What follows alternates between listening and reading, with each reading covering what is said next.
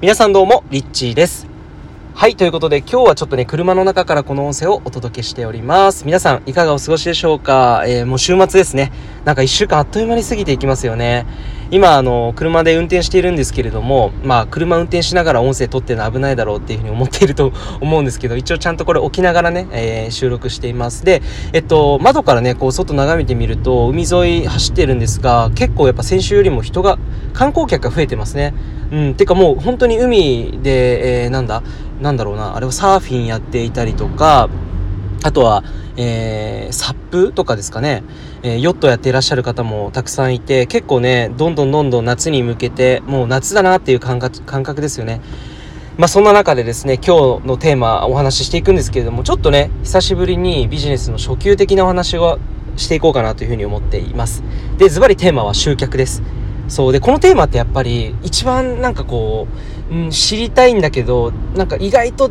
どこでも学べないみたいな、なんていうんだろうな、こう本とかでね書いてはあるけど実際どうやるのっていうところで意外と苦戦している人が多いのがやっぱ実情だと思いますが、ちょっとその前にね、具体的な話もちょっと最後の方にしていこうかなというふうに思うんですけど、集客って実は大きく2つあるんですよってお話をしていこうかなというふうに思います。で、結論から言いますとですね、集客は2つあって、で1つがですね紹介性ですね。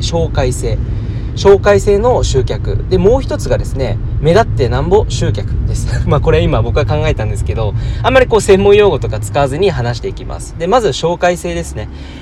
これは本当に言葉の通り人から、教えてもらって、その商品を買った経験皆さんもあると思うんですよ。あのシャンプー良かったから使ってみてって言って教えてもらってそれで買う。これ紹介ですよね。紹介、口コミ、別の言葉でこう口コミで、っていう言葉があると思うんですけど、口コミでやっぱり物が売れていくっていうのはものすごい信用性があるんですよね。信憑性もあると思います。でこれはですね、なぜかというとやっぱり人って何を信用するかというと、商品のね、いろんな説明を聞くよりも、あなたの両親がね、例えばこれ良かったよって言ったら、へえそうなんだって買ったりするわけです。友達がこれ良かったからちょっと使ってみてよって言って、なんか新しいものをね買ってみたりとかするわけなんですよね。やっぱりその人から何か教えてもらって紹介してもらってその商品を知ったっていう時に、人は一番やっぱり、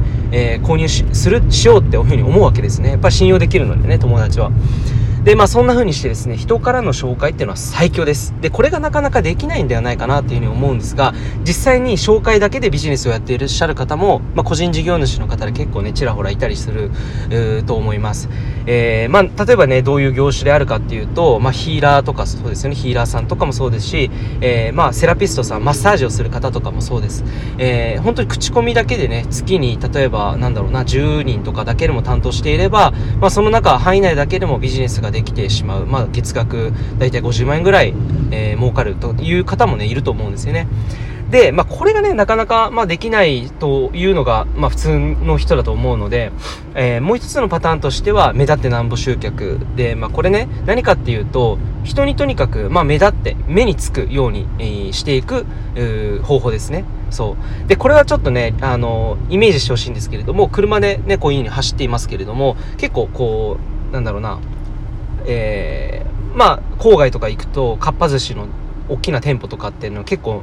今でもあるのかな、見かけたりしますよね。で結構目立ってますよね。あと例えばパリミキとか、メガネといえばパリミキみたいな、ちょっと前の昔にはあったと思うんですけど、あれってやっぱりこう店舗をなんかねこう形外装的にも結構こうパリのねなんかこう時計台みたいな感じにしてるのかな。上の方をそういう風に改装して作っていて、結構ねこう走っていると目立ちやすい作りになっているんですよ。でそうするとやっぱ人からの認知ってされやすくなってくるので、メガネイコールパリミキっていうようなイメージがつくんです。そうするとメガネ買おうかなと思った時に実際に店舗に足を運ぶっていうのが、人間の行動心理かなというふうに思うんですけど、やっぱりこう目立つってすごく大事なんですよ。目につくっていうことですね。でこれ目につかないと物って売れないんですよ。なんでまず目につく必要があるっていうところで、ち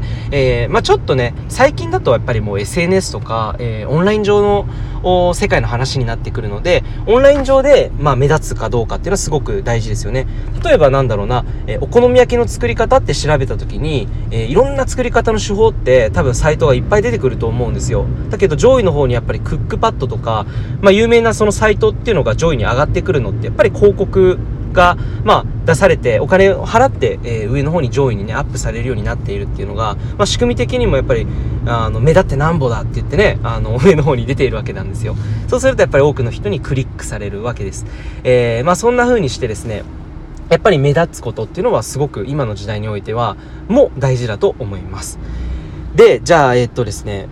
ちょっとこの今回紹介性って口コミってどうやって読むのって言って、あんまりこれって実はなんて言うんだろうな、この定義みたいなものってないと思いますし、なんかこうやったら紹介が生まれるみたいな、もちろんそういうなんて言うんだろう、テクニックみたいな話とかもありそうだと思うんですけど、実際に紹介する時ってなんかその人が本当にただ単にすごい良かったなって感動したらですね、紹介って結構されるんですよ。で、圧倒的に感動を与えられるとやっぱり印象に残るので、この印象って思い出になるんですよね。で、人ってなんかその楽しかったこととか、ディズニーランド行った時の話とか、なんかこう感動したんだとか、リッツカルトンのサービスがこんなにすごかったんだとか、普段と日常生活の中ではないような非日常の体験を、受けると人は感動するので、それが思い出になり、思い出はやっぱり家の中でも話したくなるわけですよ。楽しかったんだっていう気持ちを伝えたいので。なのでちょっとそれっていうのは計測できない、むしろその人それぞれのね、心の感動ポイントっていうのがあると思うんですが、とにかく人からそういった感動や共感だったりとか、うわすごいって圧倒的なものをね、なんかこう感じさせたりとかする時に、心が動いた時に紹介っていうのは起こると思います。紹介性っていうのは本当にね、計測できないのかなというふうにそういう意味では思います。で、もう一つは、目立ってなんぼっていうところで言うとですね、目立ってなんぼ集客、これはやっぱりその自分が持っている商品やサービス、これがね、そもそもちゃんと人に見られているかどうかっていうところなんです。自分はサービスを始めているんだけど全然お客さんが集まらないってすごくがっかりされている方っていうのも結構いると思うんですよ。ただそれってやっぱり問題点としてはまだ目立っていないからなんですよね。そうで、どうやったら目立つのかっていう話になってくると思うんですけど、一つは広告ね、広告っていうものがあると思うんです。ちょっとお金を払えばね、今だったらインスタグラムとかでもこう宣伝広告でこう人のストーリーとかにアップされるんですよね。それがお金をかけた目立ってなんぼ方法ですね。もう一つはお金をかけない目立ってなんぼ集客っていうのがあると思っていて、それはやっぱりSNS を活用した運用ですね。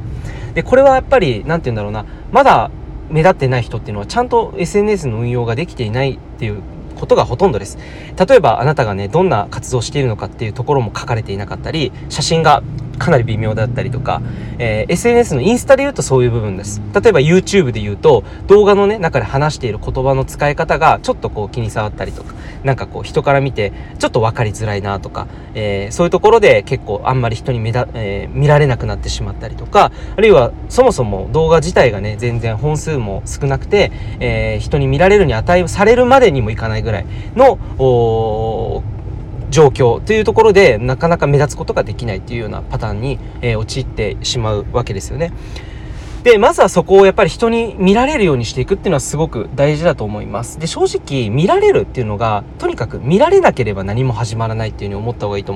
思うので、まずは目立つ、これはどんな方法でもいいと思います。で、その前にですね、最後にちょっとおまけですが、実践的な話をすると、じゃあ SNS 何から始めていったらいいんですかっていうふうに思うんですね。で、そういうふうに聞くと思うんですが、SNS って大きく僕が使った方がいい SNS3 つあります、3つあるんですけれども、これは、Twitter、YouTube、Instagram です。で、理由は何でかっていうと、やっぱ使っているユーザー数が多いからですね。ユーザー数が多いところでやっぱ活動した方が、より目立つ確率っていうのは上がってくると思いますので、あとは、すごく最新の機能とかもあってね、集客しやすいのかなというふうに思います。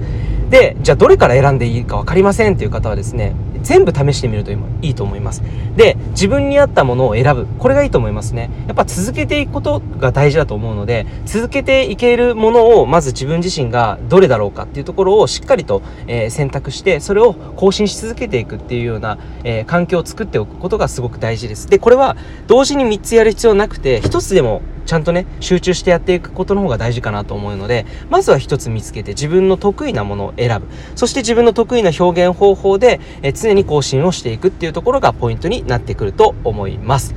ということでね、ぜひ、皆さんね、集客に向けて紹介性でもいいと思うし、目立ってなんぼでもいいと思う。で、目立ってなんぼの有料でお金をかける必要はないと思うので、最初は無料でどんどん、発信をし続けながら、いろいろと模索し続け